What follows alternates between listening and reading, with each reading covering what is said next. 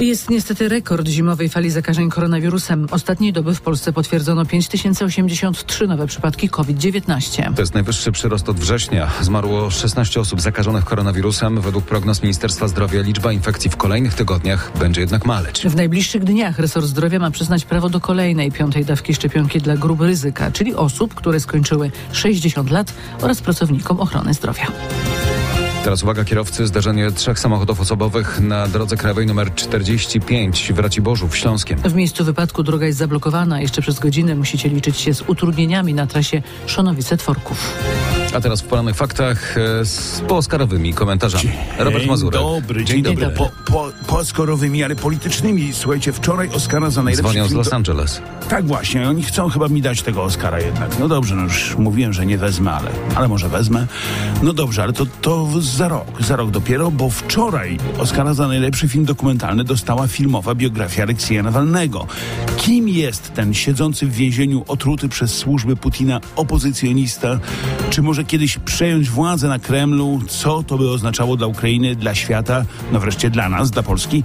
Od tych pytań zacznę rozmowę z profesorem Hieronimem Gralą, znawcą Rosji i byłym dyplomatą w Moskwie, który właśnie do mnie dzwonił. No i rozumiem. Robercie, oczywiście nie zapominamy od, o trwającej od 384 dni wojnie właśnie w Ukrainie. Mm, To prawda, czy Putin trzyma się mocno, choć Rosja ponosi dotkliwe straty?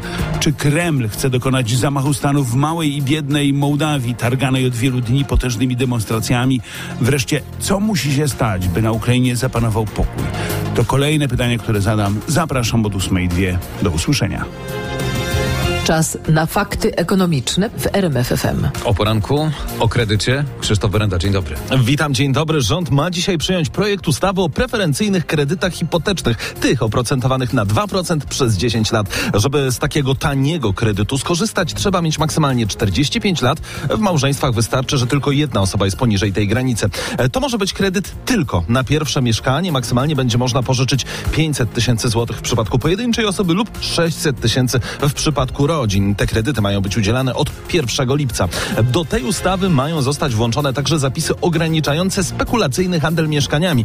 Tak w studiu RMFFM zapowiadał minister rozwoju Waldemar Buda. Ostatecznie te przepisy mają zakładać, że jeżeli ktoś ma już 5 mieszkań, to za kupienie kolejnego mieszkania będzie płacił nie 2, a aż 6% PCC, czyli podatku od czynności cywilnoprawnych. Rząd zrezygnował natomiast pomysłu wprowadzania ograniczeń polegających na tym, że będzie można kupować tylko jedno mieszkanie rocznie. W mojej ocenie jakby nie jest ten moment na to, żeby tę regułę wprowadzić. Tak mówi minister Buda. W faktach ekonomicznych teraz rynki. Była nerwowość, ale udało się uniknąć paniki. Po upadku amerykańskiego Silicon Valley Banku na giełdach amerykańskich tamtejsze lokalne banki rzeczywiście potężnie traciły. Ale poza tym dramatu nie było. Amerykańskie giełdy zakończyły dzień tylko na niewielkich minusach, europejskie na 2-3% właśnie z powodu tego bankructwa. może mieć przełożenie i ma już na inwestorów giełdowych, no bo to oczywiste, ale dla naszych pieniędzy ulokowanych w bankach nie ma to najmniejszego znaczenia. Czyli zachowajmy spokój, tak radzi analityk Piotr Kuczyński. Na rynku walutowym też spokojnie. Euro kosztuje 4,68, frank szwajcarski 4,79,